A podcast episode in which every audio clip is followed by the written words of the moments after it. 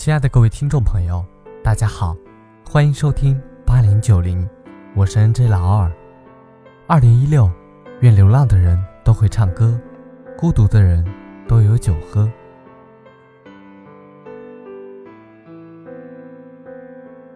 王小波说：“一辈子很长，就要找个有趣的人在一起。容貌总会改变，面颊不可避免的要松弛。”可是，对于生活的趣味，则如同一技傍身，学习不来，学会了就丢了不掉。粗茶淡饭不要紧，朋友散场没关系，兵荒马乱也无所谓。和有趣的人在一起，一盏红烛，一杯烧酒，可饮风霜，可温喉。晋人王子猷居山阴，一晚忽降大雪。子由被冻醒，索性来到院中，边饮酒边观赏雪景，不由得心绪起伏，吟起诗来。有趣的人未必有多显赫的名声，但是肯定潇洒脱俗。这种潇洒脱俗又怎么定义呢？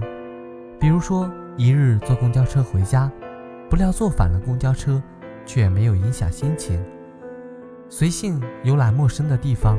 有了一段不期而遇的惊喜。特别记得大学的时候，和几个校友约着从学校骑车去大观楼公园游玩，半路突降暴雨，还是一群落汤鸡有说有笑的去了大观楼，然后跑去玩了水，特别开心的一天。我想，如果没有这种潇洒脱俗的作乐精神，发生这些事又是一个截然相反的结果了。《窃听风云三》上映之前，周迅在一次采访中说道：“我很好奇，为什么那么多人追问我在片中有多少戏份？对我来说，与谁拍戏比戏份更重要。生命就这么长，要和有趣的人一起度过。”周迅口中有趣的人，不只是《窃听风云三》中的老搭档，还有他甜蜜依偎着的高胜远。特别喜欢周公子的灵气劲儿，随性。洒脱、直率而有趣，只有这样的周公子，在经历了七场恋爱后，才能有情人终成眷属。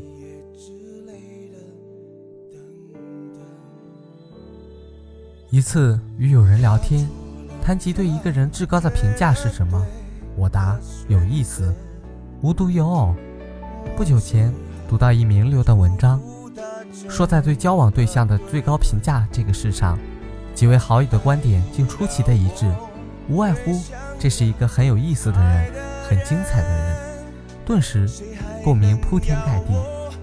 用这样的标准来判断是否值得将一个人纳入自己的朋友圈或者长期交往，在一般人眼中或许稍显功利，在我看来却是门槛最低的交友原则。有意思的人常常是睿智诙谐的。通俗来说，就是让人觉得可爱。与这样的人交往，仿佛一扇新世界的大门被打开，不同的视角、独特的想法、新奇的灵感源源而来。即便相驳的意见，也能在碰撞间蹦出奇妙的火花。日语中有个词叫做“成田分手”，说的是该国很多新婚夫妇结束蜜月旅行后，随飞机降落成田机场。二人的关系也以分手收尾。其实，早在《围城》里，大智大慧的钱老先生已借赵新梅之口说过，结婚以后的蜜月旅行是次序颠倒的，应该先共同旅行一个月，一个月舟车仆仆以后，双方还没有彼此看破、彼此厌恶，还没有吵嘴翻脸，还要维持原来的婚约，这种夫妇保证不会离婚。沧桑岁月的损耗对象。不仅是容颜，还有激情。如何在柴米油盐的琐事里依旧相看两不厌？如何在苍田变化以后，纵然面对白发与皱纹，依然怦然心动？对彼此的兴趣是关键。无聊乏味的伴侣，毫无疑问将不可挽回地把生活推向庸俗与索然。一个有趣的人，他不一定具备深厚的学识，但他的内心。必然是丰富的，他不一定走过很多的路，但他的生命必然一直有故事在发生。在这个如林的世界里，永远不缺少各式各样的人，可唯独有趣的最难遇到。希望有一天，你我都能与自我以外的他人世界发生一场异彩纷呈的相逢。也希望有生之年，你我都能有幸成为彼此太长生活里有意思的那位。